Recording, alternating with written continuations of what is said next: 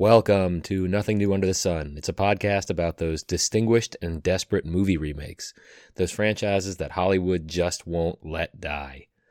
On today's episode, we're going to talk about Dune. I'm one of your co hosts, Dave, and this here is my co host, Mike.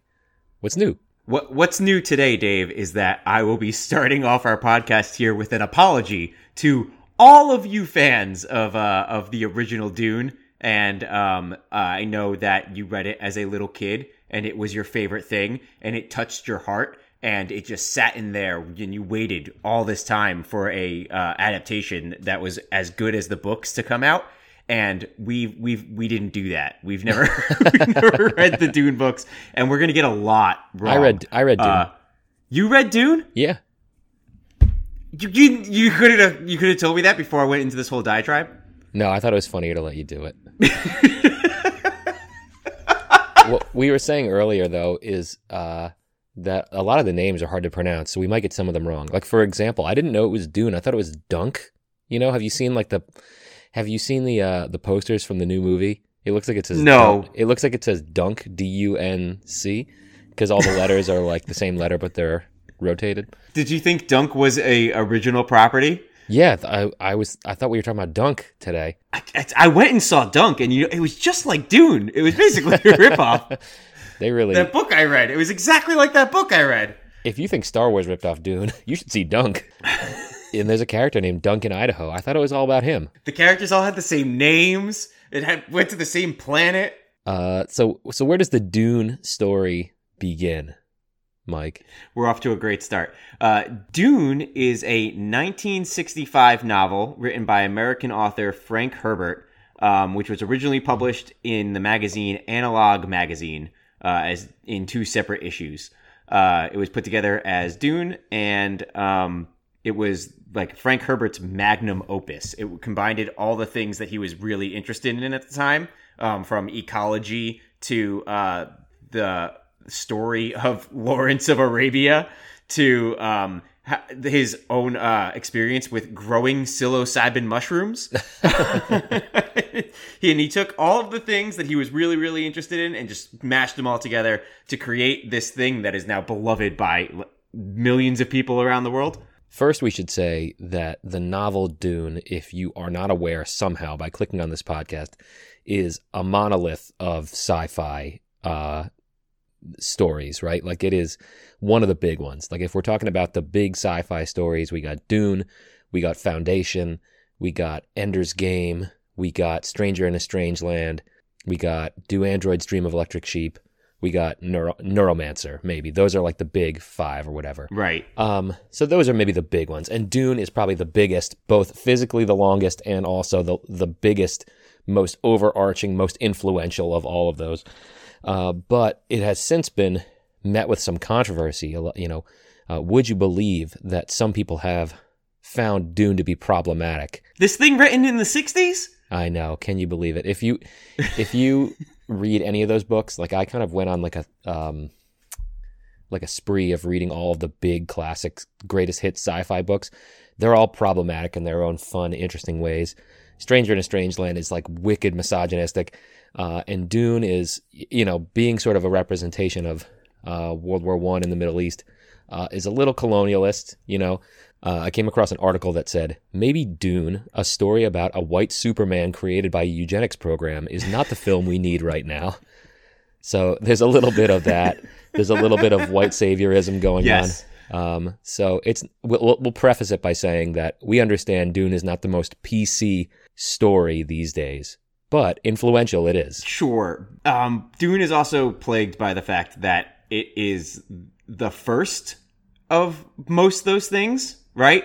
Yes. Like, um, I would say uh, something that immediately came to mind when um, I was exploring Dune was um, uh, John Carter of Mars, which is basically your um, influence of all things superhero from there on out but nobody cares about John Carter of Mars right, anymore because right. it was just something that was um, made over and over and over again. People love Dune, um, but it just felt had that feel when I was watching it that um, everything that's come after it was so inspired by it that it almost seemed cliche. Yes, yeah. it, you get the problem. Uh, this is when we were watching uh, uh, Seven Samurai, right? Like it, Right. it, it's difficult to watch because you feel like you know all the beats already. But the only reason you know all the beats already is because this movie came out. Right, but I feel like the the problems people have with Dune's story wouldn't be as problematic if it was the only one to ever do them.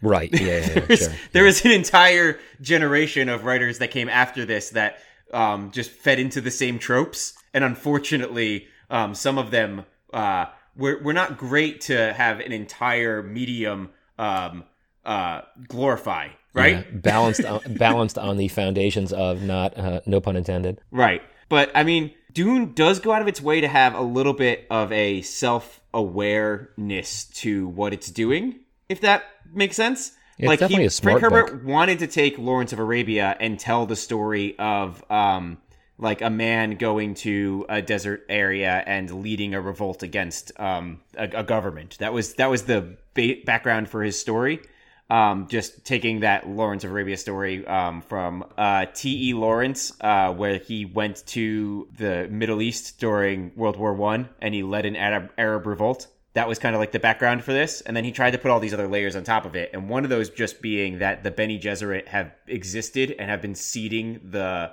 uh, Messiah story to all of these different civilizations.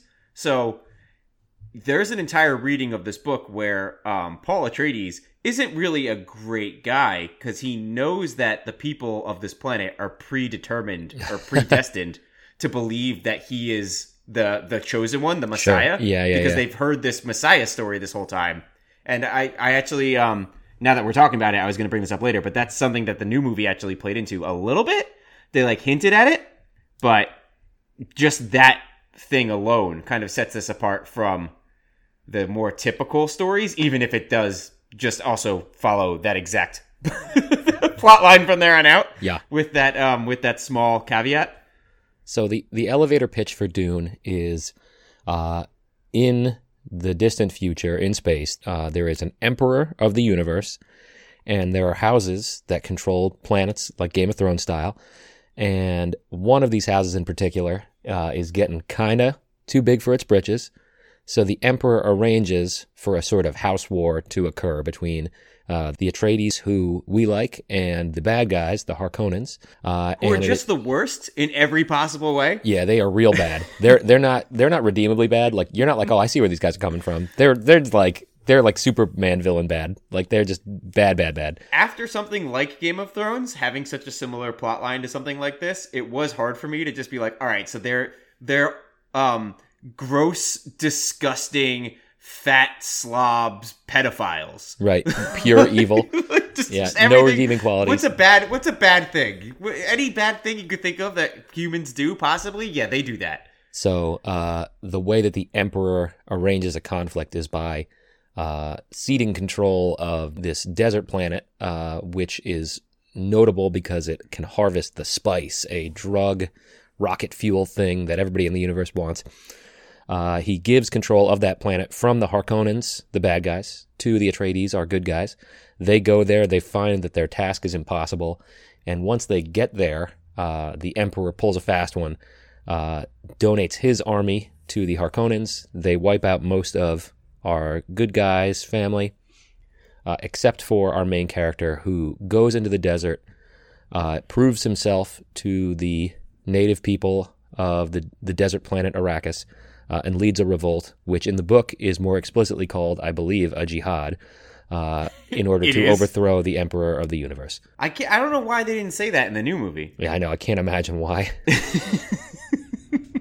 So that is the original Dune, uh, written by Frank Herbert. It was um, then famously created into a movie in 1984 by David Lynch, who up until that point was just a I don't even know a a, uh, an artist, a uh, a fringe artist who was creating his own um, crazy works with no oversight from any studio or executive producer or anybody telling him what to do. And Dune was his first time um, stepping into the studio uh, realm to create this movie. And uh, it would probably it would be his last as well. Uh, he, it's um, this this movie haunts uh, David Lynch until this day. Um, he famously was asked uh, in the lead up to this movie if he was excited for the remake of Dune with his history with it, and he's like, "I can't see it. I can't even go through that. I can't relive that trauma of having to make a movie with just a studio telling me, well, you know, it can't be three hours long because we have that will lose us this X amount of money. So you need to cut this whole movie down." Yeah, Dune, I guess at the time was sort of considered a famously unfilmable book, uh, and David Lynch is like fuck it, bro. Let's go. Let's do it. Well, so it the um Dune was considered unfilmable, uh, but then Star Wars came about. Star Wars and Alien and all of these crazy sci-fi movies, um, which were based on concepts like Dune, uh, and so the uh, the studio finally felt comfortable with moving ahead with it because they knew they had a Star Wars like property, and Star Wars was the biggest movie ever at Yeah. that point. Yeah. Um,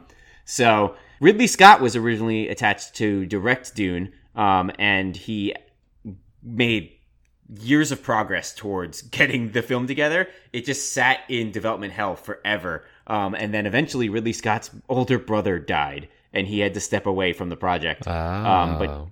yeah, so um, he left uh, Dune, and he ended up making Blade Runner instead. Uh, Blade Runner 1982. Um, Good- so good that good move. Yes. Uh, uh, well, it involved the death of his brother, so it wasn't uh, Good recovery. entirely um, his choice.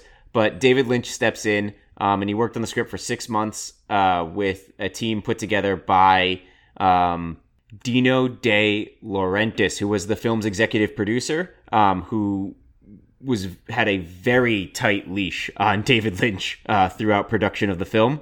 Uh, much of what Lynch shot had to be uh, refilmed afterward to be edited in, um, which was is very common practice now, but for the 1980s uh, was absolutely not the way films usually went.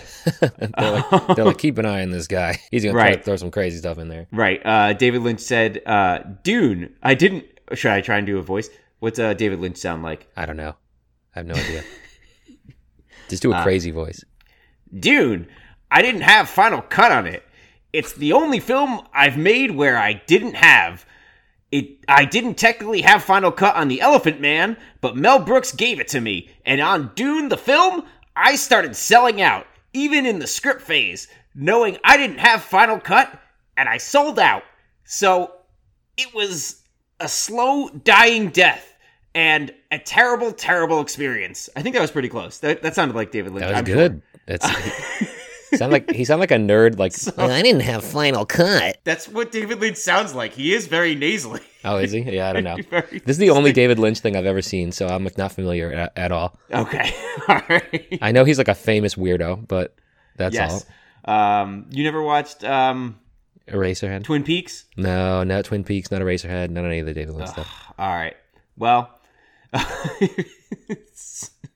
so David Lynch uh, did not have a great time making this. He was signed on to make a sequel to this uh, based on the book Dune Messiah, of which he was already working on the screenplay. But then when this movie came out, it was not a the moneymaker the studio wanted, and they decided not to move forward with a sequel.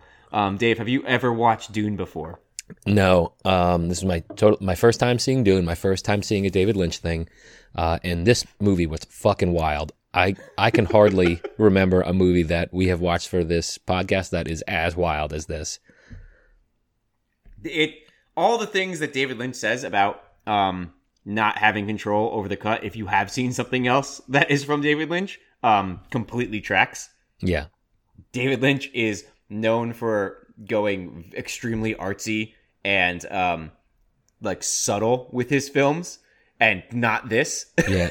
I wouldn't describe this as subtle. um especially not subtle was right off the top you have this lady just like superimposed over a shot of space and she just tells you the story. Like essentially what I did at the top of the show she's just like all right here's wh- here's what's going on. So that's one of the things that was added in afterward as part of the reshoots, um, as well as all of the whispering voiceovers, because the studio felt that the uh, storyline was uh, too confusing to follow, especially after David Lynch had to cut almost an hour away from the film to make it come in at around two hours. right. So, uh, the um, the rough cut without post production effects ran for four hours long. Wow! Um, and that was David Lynch's uh, intended cut for the film, and he had to cut it down to r- about roughly two hours. So everything left on the cutting room floor is probably really important when you're cutting two hours out of a four-hour movie. What we are left with is uh, a movie that has some notable cast. Right, we got Patrick Stewart in here. We got Sting in here. Right. Um, and some wild mu- wild music. We got Brian Eno, we got Toto. Um, yep. but not like a strong end product. You know, like you could see that there in there are ingredients here that could ostensibly make a good movie. Right. But the way that they're assembled is like a Frankenstein's monster of just it's like all the all the erector set pieces were put together without the instruction book and it comes together like very very oddly right I was shocked when I looked. I was when the movie started. We got maybe a quarter of the way through, and I immediately had to look up what year was this made. This is after Star Wars. That's exactly. Are we sure? Exactly what I said when I was watching it. I turned to uh, to Angela, I think, and I was like, I was like, this came out seven years after A New Hope. Like, it looks way worse. it looks awful. Yeah. It looks like this movie is the equivalent of something that would be played in a. Uh, um uh mystery science theater 3000 episode sure yeah right? yeah. Like and and you'd watch it alongside of like a couple of jerks making fun of the movie. And i know this movie has a cult following now. This is considered a cult classic. I know that this is beloved to some of you out there. For some reason um and i'm very sorry but this movie is a very hard watch. Um all right, so we talked about how Frank Herbert liked to grow psilocybin mushrooms, right? So I don't think this came up in your description of the original Dune, but in Dune, uh, the spice melange is uh, not only the the thing that powers space travel, right, but is also a hallucinogenic drug. Um, that everyone is tripping on constantly all the time. It's literally in the air that they're breathing on this planet. Um, so the book has lots of psychedelic scenes where of um, people viewing um, through the space time continuum, seeing through time, seeing uh, through um, um, tears in the in reality, um, and and their the characters are interpreting this all as like real uh, ex- things that they're seeing. Right? It's not like a. It's not they the two our characters in the book. This is not a drug trip. Like they didn't take drugs to have and like to see some crazy shit it's like to them, they are seeing the future. Am, am I wrong about that? No, uh, you're not wrong at all. And yeah, what's interesting is that we've get this this sort of situation where they're all tripping on the spice, but m- many of the characters are explicitly psychic, right? So right.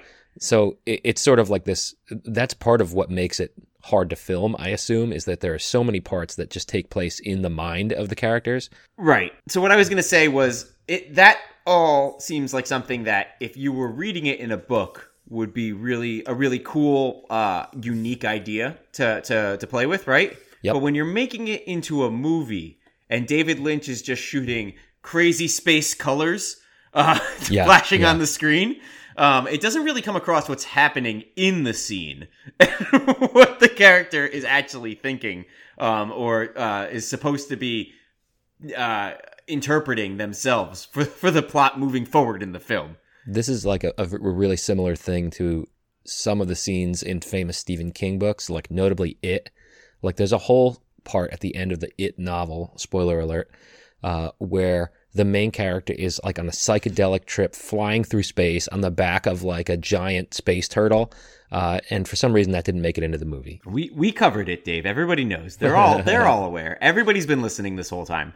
Uh, but but David Lynch went for it. I'll, I'll tell you that. Uh, he tried his hardest to include all of those drug tripping scenes that made no sense within the plot. Uh, I don't I don't know how to break this movie down. Um, what else? Uh, this is um, Kyle MacLachlan's first movie. Uh, yep. He plays Paul Atreides. Um, he's our special special little boy. Uh, he's he's the he's the chosen one foretold in prophecies uh, in this story of Dune. Um, can we just talk about that for a second?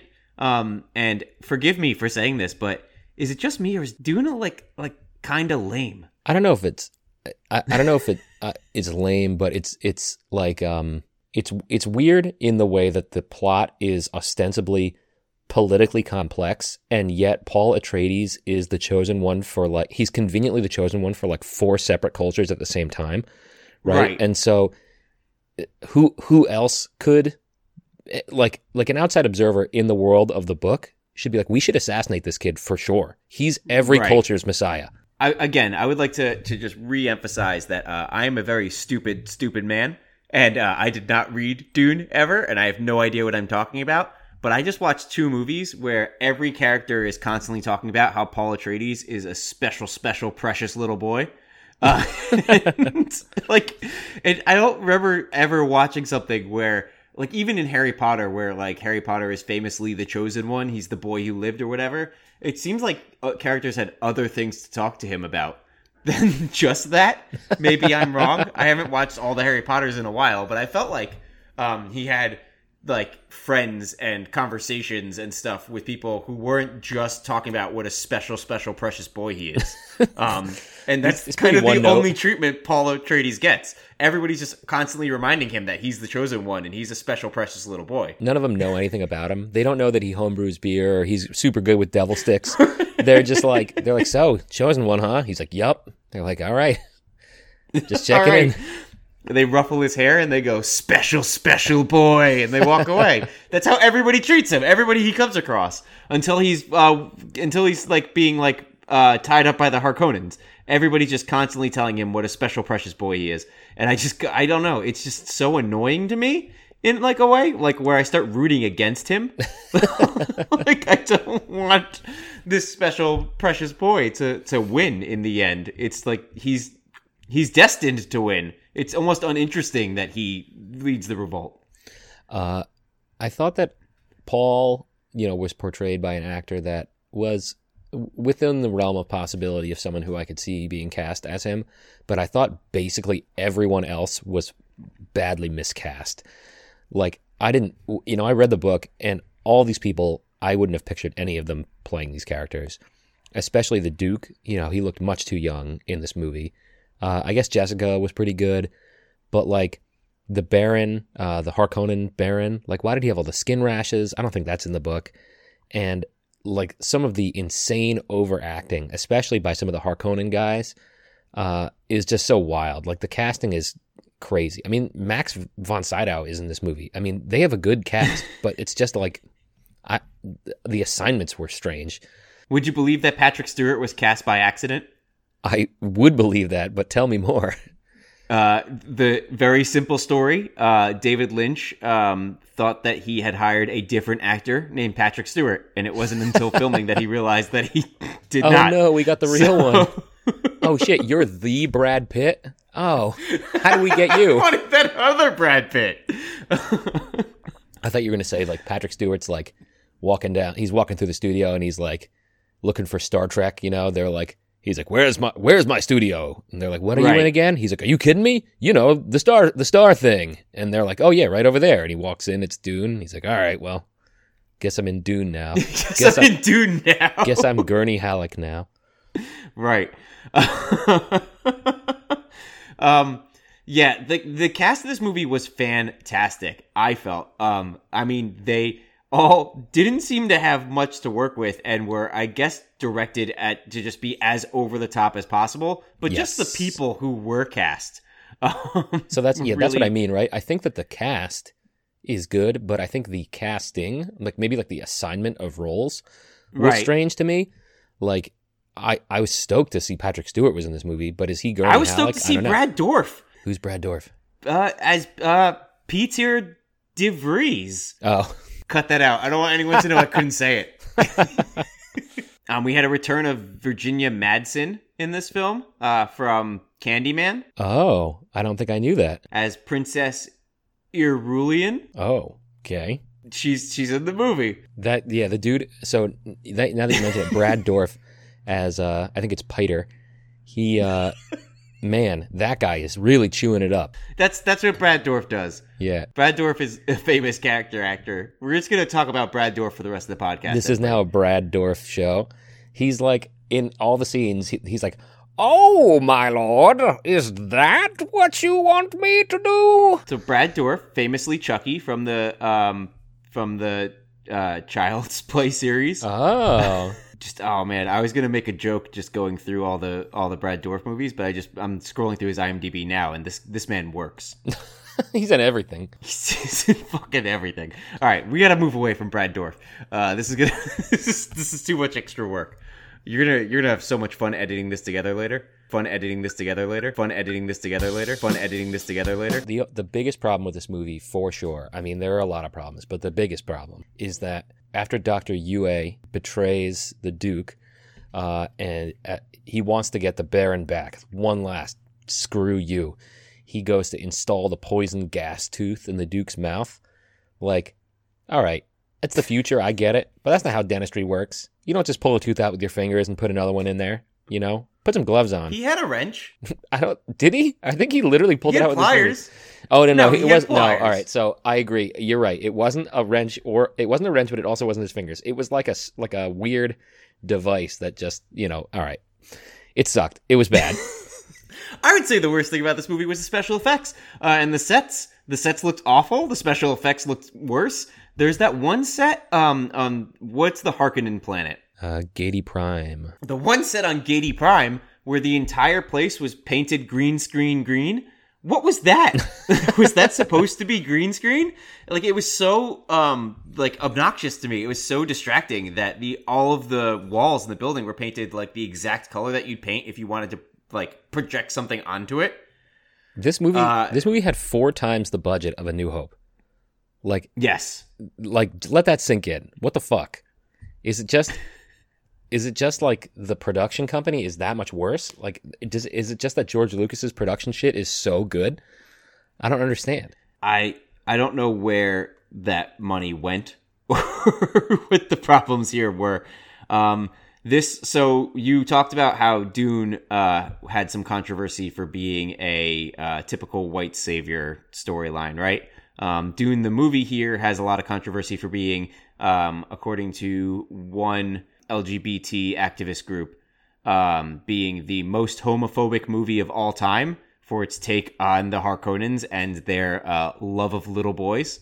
Wow, that Um, the most homophobic movie ever. I, don't. I mean, that's that. Yeah, that's that's the that's what people were people were boycotting this movie when it came out originally because it was so graphically uh, homophobic, I don't. according to them. I don't have a counterexample, but that just seems hard to believe. There's one scene where I would where I would agree they've gone a little too far into just making the uh, the Harkonnens like bad guys because they're gay, and that's where no. Sting Oh, comes no. out in his uh, famous uh, uh, what what do you want to call it? His speedo. It's like a cod piece, yeah.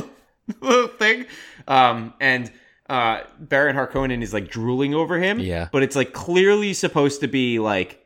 Yeah, this is a bad guy. Look at look at how this bad guy like likes this this attractive man, which is like really obnoxious in that scene Yeah. to be watching. uh, so Sting plays. Uh, Sting is a very attractive man. He looked great in that speedo. I shouldn't think that Baron Harkonnen is a bad guy because he thinks that as that's well. the, that's his only humanizing uh, characteristic. That's not how the scene plays it. Right. He's drew. He's licking his lips and like pus is pouring down his face. Yeah, I don't know They're they trying to make him the most disgusting looking human being in if I scene. if I remember correctly from the book, he's just super fat. I don't remember him having like wicked skin acne issues. I don't know. But we should say that so Sting plays Feyd-Rautha, who's like uh, a- an assassin. He's the the bad guy Baron's nephew, and they have not cast Feyd-Rautha for the new Dune universe yet.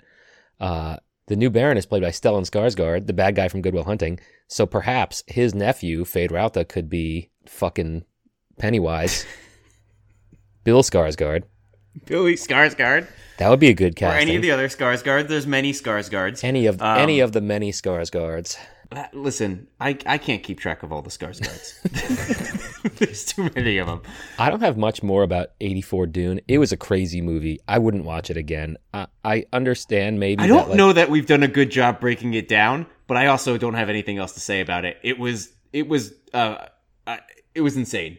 Um, I it's crazy to me that this was passed off as a or or that this was it's crazy to me that this was made with the budget that they had and that this was like the the studio's big go at Dune, right? Yeah. Like you have this beloved book that um everybody is crazy about. It's inspired the, the most culturally important movie of all time, Star Wars, um, which came out seven years before this, and the studio. I don't even I don't even know what they they move forward with as quickly and um, carelessly as possible to create something that was not even that faithful faithful of a rendition of the original novel, um, and then we're shocked when it didn't go well.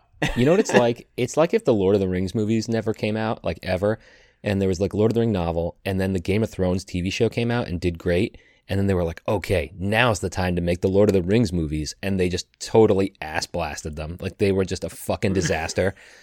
and people were like, "Oh, well, it's a cult classic. It's just weird, and it's good because it's weird." And it's like, no, if you did drugs and watched this movie, you'd be scared. It's, this seems like it's a it's a slam dunk if you just go for it, um, and you you you do it the way that it's written, but also like make sure it looks good. just make sure it doesn't look like trash. Yeah. Uh, make sure it doesn't look like it was done by um like college students. Oh my god, this where they where the scene where they're fighting and they activate their like shields Oh, and it's just those big oh no, it looks so bad. How do you how do you even look at that scene and be like, yeah, I'm Nailed it. comfortable putting that in front of people? yeah, that again looks like something like when they show the Marvel movies, they leak them before the special effects have been applied. And it's like, okay, Right. this cube is where the special effects are going to go. It's like, nope, that's just the end result that we're going with here. it's it's crazy to me. Uh, I can't believe nobody took a second pass at this. No one re-edited this. No one made it look a little better. This I can't believe that the uh, the the that Dino De Laurentiis, the like head producer on this, didn't watch this and just be like, you know what, we might have to put in a little bit more money for the special effects just to make them not look like trash because it's really dragging down the entire film. Uh, Dune has a critic score of 44% on Rotten Tomatoes. Accurate. and an audience score of 65%. What was what was our uh, our audience score for uh, for Suspiria last time? Because it was lower than this, and that's not fair. No, I agree. I 100% agree. There's something about Dune that, like, is some sort of artsy fartsy thing where, like, if you're a truly sophisticated film viewer, then you like the original Dune movie. And if you're a, a layman pleb casual like me, then you just don't get it.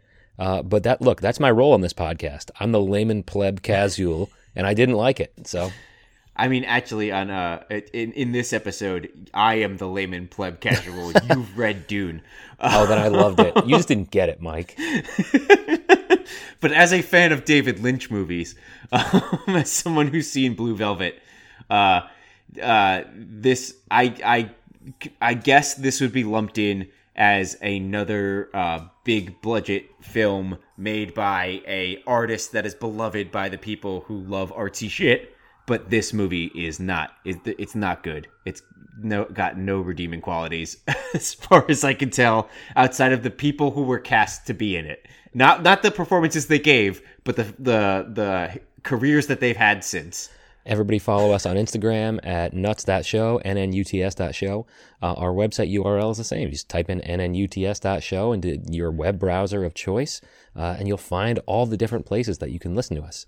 Uh, you can go on patreon.com slash nothing new under the sun or the more succinct nnuts nuts.money.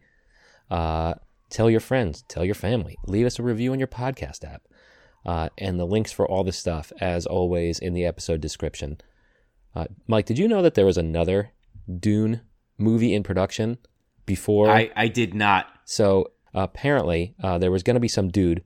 It's there's a, a, a documentary that came out in 2018 called Jodorowsky's Dune, and uh, it was some some guy. You know, look, I'm not the person who does the research for this podcast, so I don't really know how this goes. Some dude was going to make a movie about Dune, and he was going to cast Orson Welles, uh, Mick Jagger, David Carradine, uh, and Salvador Dali.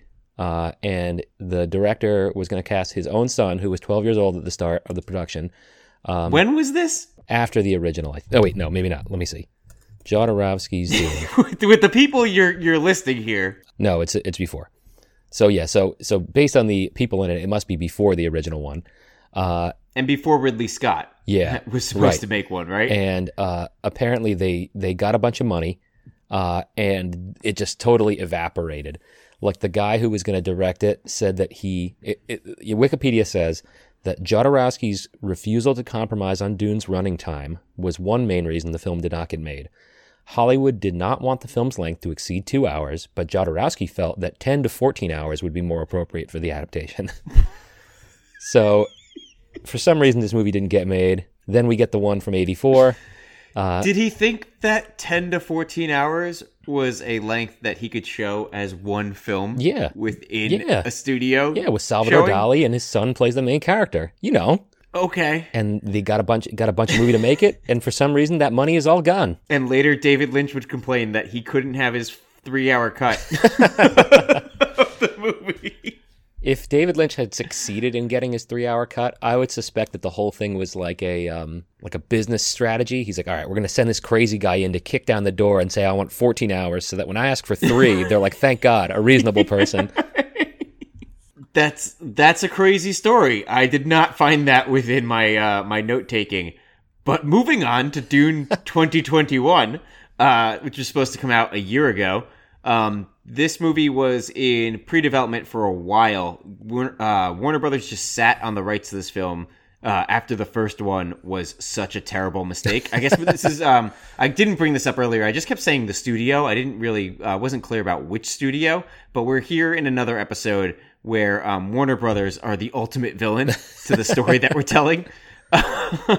just just them mucking about and messing up constantly. Warner Brothers, a bad studio, just fucking stuff up all the time. Subscribe to HBO Max. Warner Brothers, bad. Subscribe to HBO Max. What were you saying, Mike? Right. HBO Max is pretty great. Uh, but anyway, so Warner Brothers had the rights to this. Didn't really know what to do with it. The first one was a nightmare. Um, we're, we're but like recently we've been entering an area specifically with Game of Thrones and other um, long-standing uh, uh, novels. Um, it even um, being remade into um, television and film um, to great success because everybody who's a fil- uh, fan of those original novels um, came out to see them, and Dune was uh, immediately picked up by Warner Brothers as a possibility when um, director Denis Villeneuve came to them um, after making uh, Blade Runner twenty. The new one. The new Blade. The, the future Blade Shit. Runner. Blade Runner it. No, 20, no, no, no, no, no. 2099. Is that it? I don't know. I think it's 2049, 2042, 2049. Twenty forty nine. 2049. God damn it! I should have wrote it Blade down. Runner All right. 4027. Blade Runner 2049. So Denis Villeneuve uh, was a gigantic fan of Dune way back in the day. He saw the original movie. Um, it got him into film because he was a fan of the book first, and then saw the book that he loved turned into a film. Um, he's the exact guy fire. that we've been we've been saying we can't uh, relate to for the last 40 minutes of this podcast. he he uh, loved Dune, and he just this was like a dream uh, job for him. So once he um, worked with the uh, Warner Brothers on Blade Runner twenty forty nine, he wanted to make Dune with. The, uh, he expressed make interest in Dune, and Warner Brothers was up for uh, moving forward with it. So. Um, his original pitch to Warner Brothers was that Dune would be made into two movies, um, splitting Dune into part one and part two. Um, and Warner Brothers seemingly made a deal to film the first one, but not move forward with the second part until they knew what the interest was in this franchise moving forward. Smart on everybody's part, I think. Right. So I will give Warner Brothers credit on this decision here um, because this is one that studios don't usually make. Right. Yeah. They are deciding that hey, we will not only um, make a tentative plan with you to create numerous sequels after this, but we'll allow you to make what is essentially half of a movie. Yeah, yeah, yeah.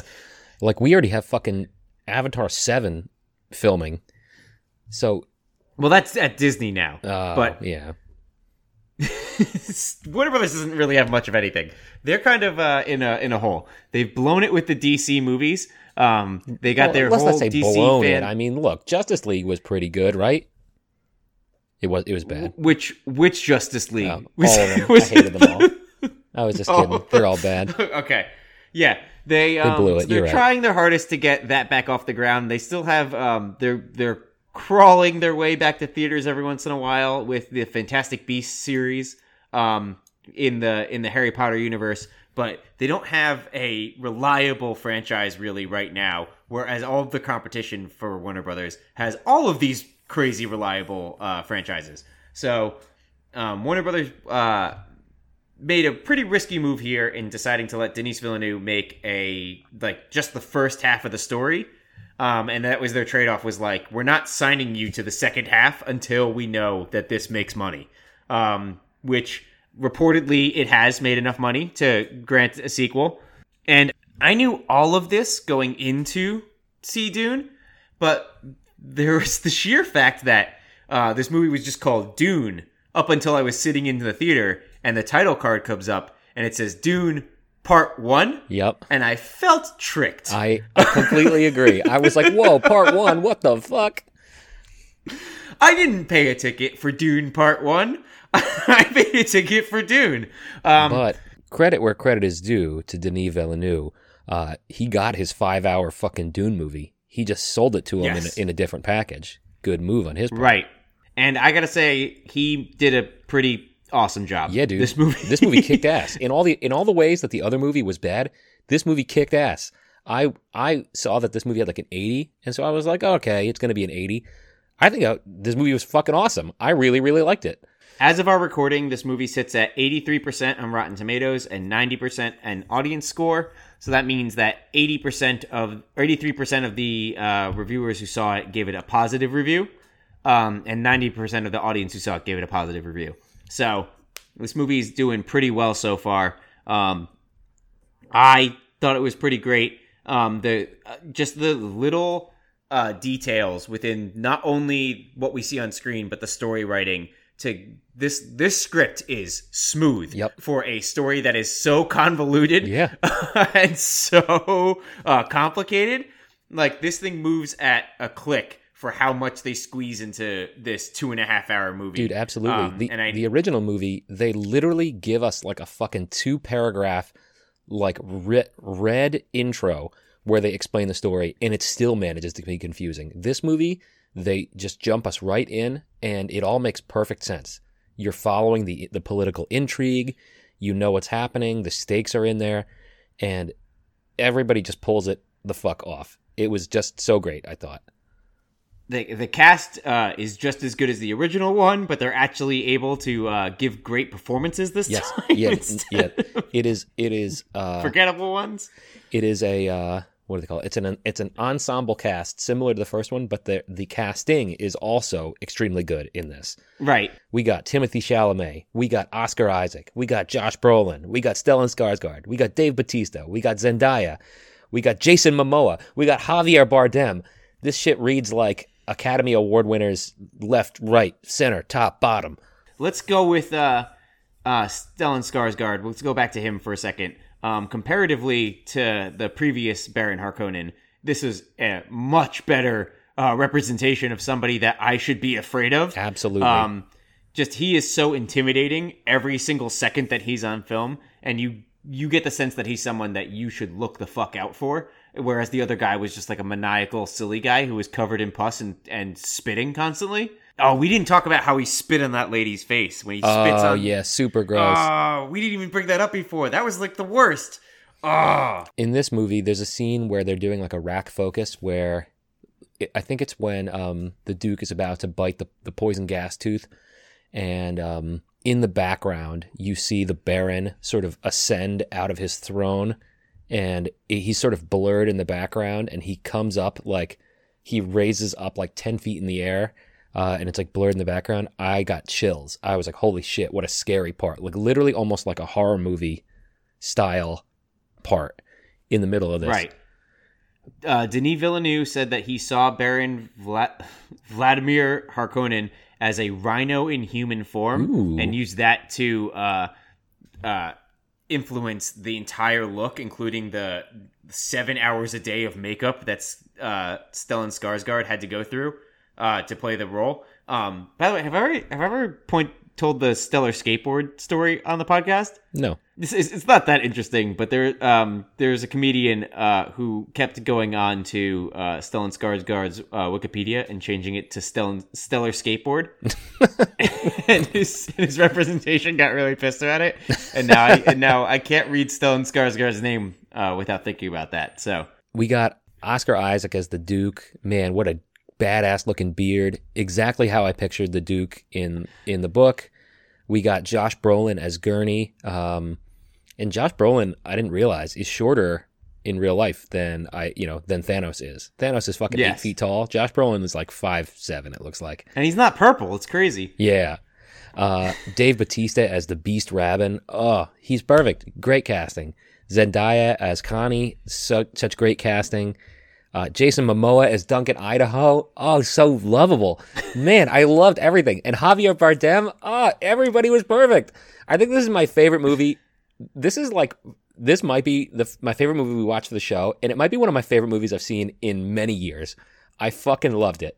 Especially Jason Momoa as Duncan Idaho. Perfect character. I, I can't add to that because I didn't read the book, so I don't know what any of these characters should be. Um, but I will trust you that they were cast uh, appropriately. Um, I can only compare them to the first film, in which uh, I thought that they all did a much better job than um, whatever was happening in the original Dune that came out. Um, it's it's it's hard for me to to judge their portrayal of these characters because all I know the characters as is just um like uh the mo- the hackiest acting ever. Yo, yeah. I uh so we we touched on uh Stellar Skateboard. Let's move over to uh Timothée Timothée Chalamet. Um I thought he was great as our special boy Paul Atreides. Um a little more moody I- than just a special boy. He was like a he was a moody special boy in this. He was a very moody special boy. Um, I, I bought into our um, his his uh, his development as as our most precious special boy throughout the film. Uh, if that makes any sense, where Yeah. like where we started with the scene, like immediately when we're introduced to him, he's training as like in the Bene Gesserit um, like uh, power set, I guess. Yep. And you don't really get that in the first in the original movie where it's just like it's we just we're just strung along for all the things that are happening uh, with no explanation uh, other than like wh- where how much everybody cares about the spice, right? Yep. Um, but Paul in this, um, it made sense that his his relationship with his mother um, made everything make a little bit more sense. That like he you saw how close they seemingly were throughout the film. So the fact that she would train him in the ways of the what are essentially the Jedi, Yeah, like, yeah, right the- with, within this uh, this continuity. Yep. Um, uh, made a lot of sense to me, and I and I didn't I I bought in much easier than I did in the first one, where it's like, why is uh, Paul doing this crazy uh, monster voice like to everybody? Like it made more sense here, like that, that they set it up and like uh, e- executed it more properly. Um, I Star felt Wars they call it the Force, and here we call it the Voice. sure they they influence people um i i thought it was uh they they were easily able to explain his um his uh prophecy existence away within that one scene where his mother's talking to like the lead Bene Gesserit lady who uh threatens him with the with the the pain uh test or whatever. Yep. um like when they had that whole conversation like it just it's three lines. It's so easy. You weren't supposed to have any any children but girls. You decided to have a boy. He better be great or like he, or we're all fucked. Great. Turn, turns out, turns out he's fucking great. that's that's all i needed to know though. Like i didn't like Yeah. it, it, it didn't beat around the bush and i and i was following right along with the plot Yep. um So one of the things you might not know if you didn't read the book uh, is that uh, Dr. Kynes, the person who's like the they call her the judge, uh, the ecologist lady who ends up helping to save them at the end, her and Duncan Idaho. Uh, Yes. Uh, she, well, Dr. Kynes is a man in the book. Uh, so Okay. They, so uh, they they make it into a woman in the movie. Totally great. uh, she's a badass lady and a cool character. That is actor Sharon Duncan Brewster. That's right. Um, I thought she also did a really great job. Um, uh, one another actor we haven't mentioned yet is uh, Dave Bautista, who didn't get a lot to do in this movie, but definitely um, filled his role really well. I assume uh, Beast Harkonnen will come up in future movies, maybe. yeah, In definitely. bigger He's- role. yeah. Well, because now he's in charge of the bad guys on Arrakis. Right, right. After Piter uh, has died, right? That's right. Yep. So so he's sort of like the general on Arrakis. Uh, and I, I don't know if you are familiar, Mike, but uh, Dave Bautista actually used to be a professional wrestler. You don't say. and he has really evolved into a wonderful character actor. he is, and he was actually super stoked to be in this movie. Um, he's like, it's it's been tough for uh, Dave Bautista as an actor. He has always been typecast uh, into certain roles, and then especially after Marvel had hired him, uh, he's kind of been ki- uh, stuck in the uh, role. I mean, I when you have a body type like Dave Bautista, what else are people going to hire you I for? know. right? He, he says that too. He actually said that he didn't necessarily want to do Guardians anymore. It might just be a bargaining chip. But he said, he's like, look, I'm the only person in the entire cast that has to have their shirt off the entire movie. He's like, it's a way bigger deal for me to prepare for this movie than it is for like Chris Pratt to prepare for this movie. Right. Um, and he also he was very soured with just working with Disney as a whole after they uh, fired James Gunn because James Gunn was the only guy who hired him for a big like real movie Yes. uh, ever, and so he feels a lot of loyalty to him. So that that was uh, another um, thing that turned Dave Bautista a little bit against his role in Guardians of the Galaxy. Um, but I'm glad to see him here uh, doing another role that seems to suit him. Um, I definitely bought him as a real big scary Harkonnen general. I don't I, I don't know how else to put it. He didn't have very many lines, but I, I thought he was great in his uh, in his role as uh, just as well as our other um, superhero movie actor from Suicide Squad, uh, David Dastmalchian. yep, David Dastmalchian. Uh, he he plays um, he plays Piter in this movie. he plays Piter, and he was. I mean, we've we've talked about our, our love for Brad Dourif. Uh, there is no replacing uh, the original Brad Dourif here. But, But, uh, David Dastmalchian is one of the classic "oh, it's that guy" actors, uh, and he's a classic like creepy that guy actor. You're like, Yes. oh, he's the creepy that guy, just like. Brad Dourif. Yes, So that was perfect, perfect casting uh, on uh, So- Denis Villeneuve's, Villeneuve's part. Um, I is there anybody we're missing here as we're going down the uh, the the cast list? maybe not cast, but how about um, Hans Zimmer doing the music, man? Thank you. I'm glad you brought that up. Uh, I, I'm glad we didn't forget that. Uh, Hans Zimmer turned down working with Christopher Nolan again on Tenet in 2020 to score this film instead because he was such a big fan of the original novel. Yep. Um, and he did uh, a, he did a very great job of melding together um, what would be the like uh, Earth cultural uh, or original originating um, uh, musical influences. That was a really long way to get there. Um, for each of the houses, Sure. um, yeah. where the, you had the Atreides have the bagpipes, right? the have, like, Atreides had the Scottish music. bagpipes, the and a very Scottish influence, but still there there is it was um like uh the bagpipe uh as the instrument, but it was not playing a very um, traditionally Scottish sounding song.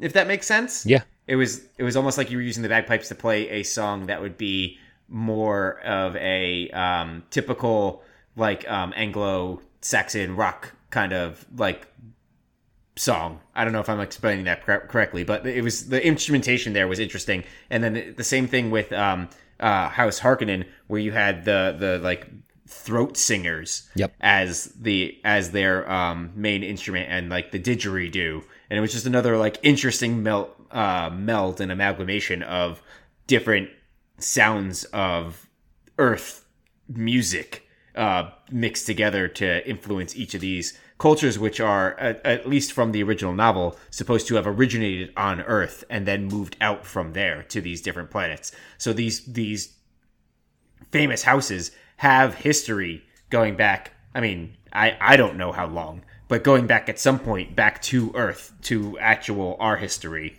um, and our uh, cultural influences.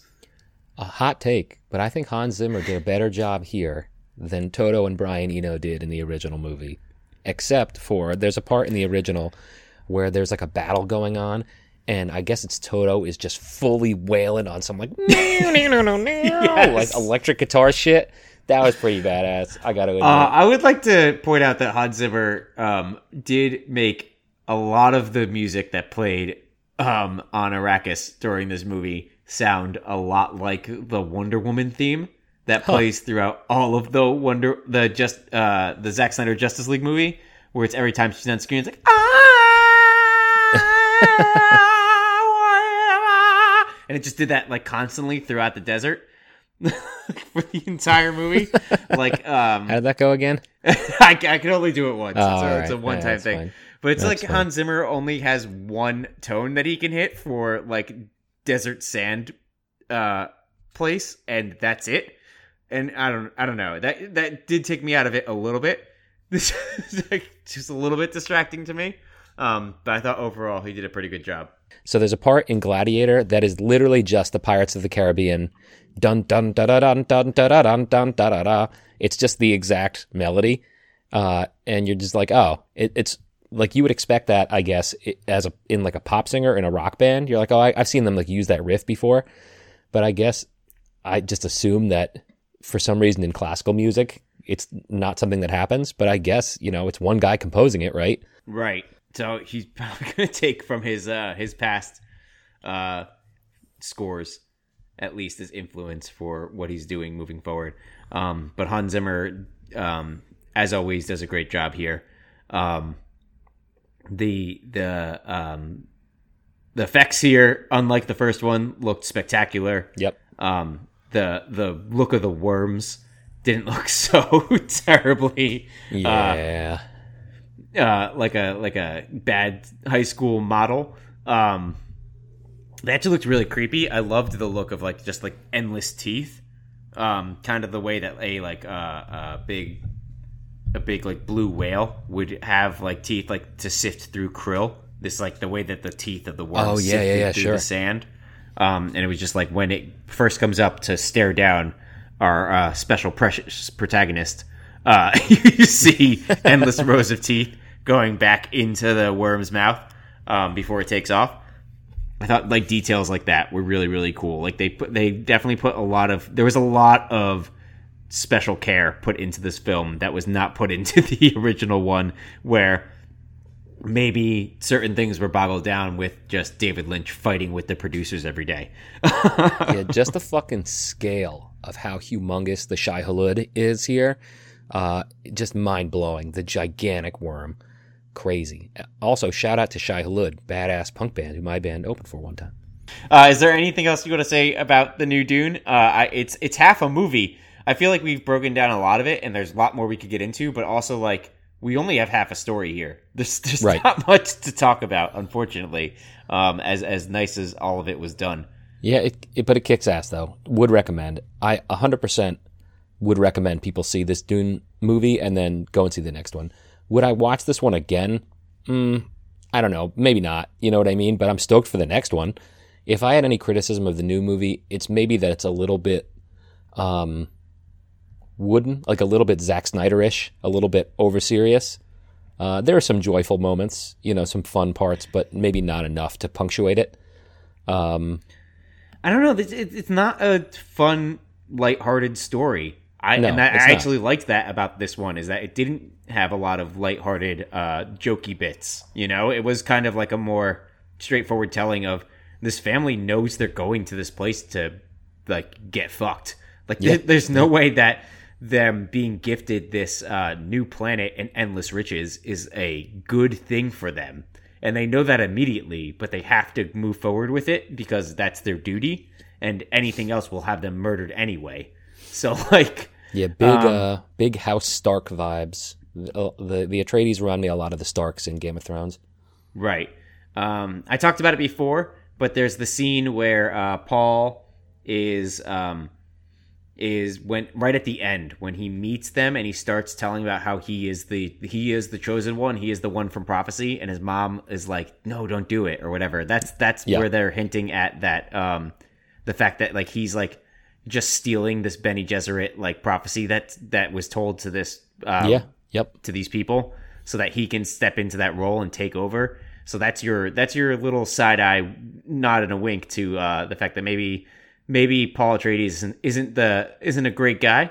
that maybe um, they him uh, being the chosen one here is less that he is the most special precious boy, and maybe more that uh, this this story was left there for him to step into the role.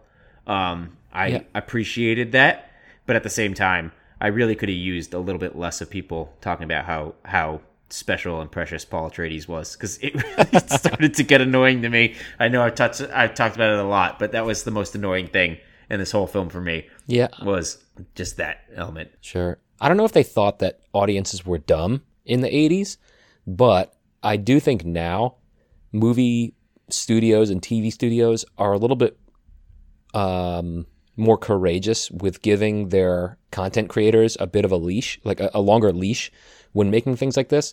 Because it's like, okay, we just watched eight seasons of Game of Thrones, this very complex uh, plot, you know, based on this complex set of novels. And so in this movie, But they, also one of the highest grossing shows of all yeah, time. yeah, and, and it was Like, so it made- successful. it made HBO, uh, a subsidiary of the same company that owns Warner Brothers, a ton of money. Right. So And so I think it's cool that we get something like a five hour, two part, we uh, ostensibly two part uh, Dune movie that isn't afraid to do some subtle stuff, to be a little complex, to show, not tell, to not treat their audience like it's stupid. Uh, Right. It's, it's cool, you know, and I think that in the future we'll just get more and more types of franchises and movies that are allowed to have uh, subtlety, you know, that are allowed to have to, to have more time to let things play out slowly and and in a more gratifying way, without having to shove it into two hours and have the the actors just explain everything staring straight into the camera. Right. Um, so we'll we'll be getting Dune Part Two in 2023. Um, Denis Villeneuve is signed on to continue with the second part of his uh, story, and he has been very vocal about how he also wants to do a part three, being uh, Dune Messiah, uh, the next book, and also the, the original plan for David Lynch uh, if his movie had moved forward with a sequel.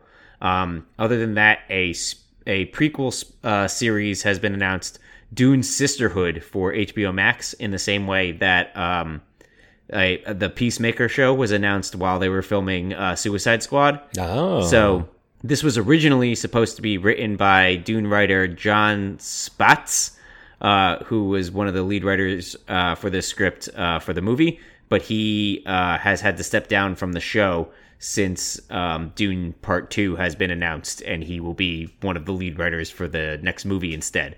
So they are looking for a new showrunner for uh, Dune: The Sisterhood, which would be a prequel about the Bene Gesserit, Um, which uh, could be pretty cool if they if they move forward with that. It, it's I like that HBO Max and Warner Brothers are kind of like whatever movie comes out, they're like, and we're gonna have a show. Like it's, it's gonna be whatever whatever movie you see. There's also there's a spin off show. It's on HBO Max. Go check it out. Um, that seems to be their new business model plan. We'll see if they uh, continue forward with that. But I think that's interesting. Whereas um, with like Disney and Marvel, you have all these um, shows based on Marvel characters who wouldn't get movies. And here it's like, well, here's a any minor character from whatever movie we put out. What is it? Who cares? They they have a show. Go check it out. well, that's the beauty of having a uh, a product like HBO Max. It's just so good, and for starting only at ten dollars a month, not only can you get the newest movies, but also the best in TV shows from Warner Brothers. Your friends at Warner Brothers. and we would all, uh, like to support our friends at Warner Brothers and all of the amazing content that they create over at HBO Max. Uh, thank you for listening to uh, Nothing New Under the Sun. Um, we we try our hardest to make quality content for you here as well. Um, check us out on Instagram and uh, um, I don't even know. Uh, and Patreon. Um, and uh, try your hardest to support us if you like this really dumb thing that we do, um, because we work really hard to put out this every once in a while for you guys. Uh, tune in next time for when we cover Cowboy Bebop. Ooh, see you, Space Cowboy.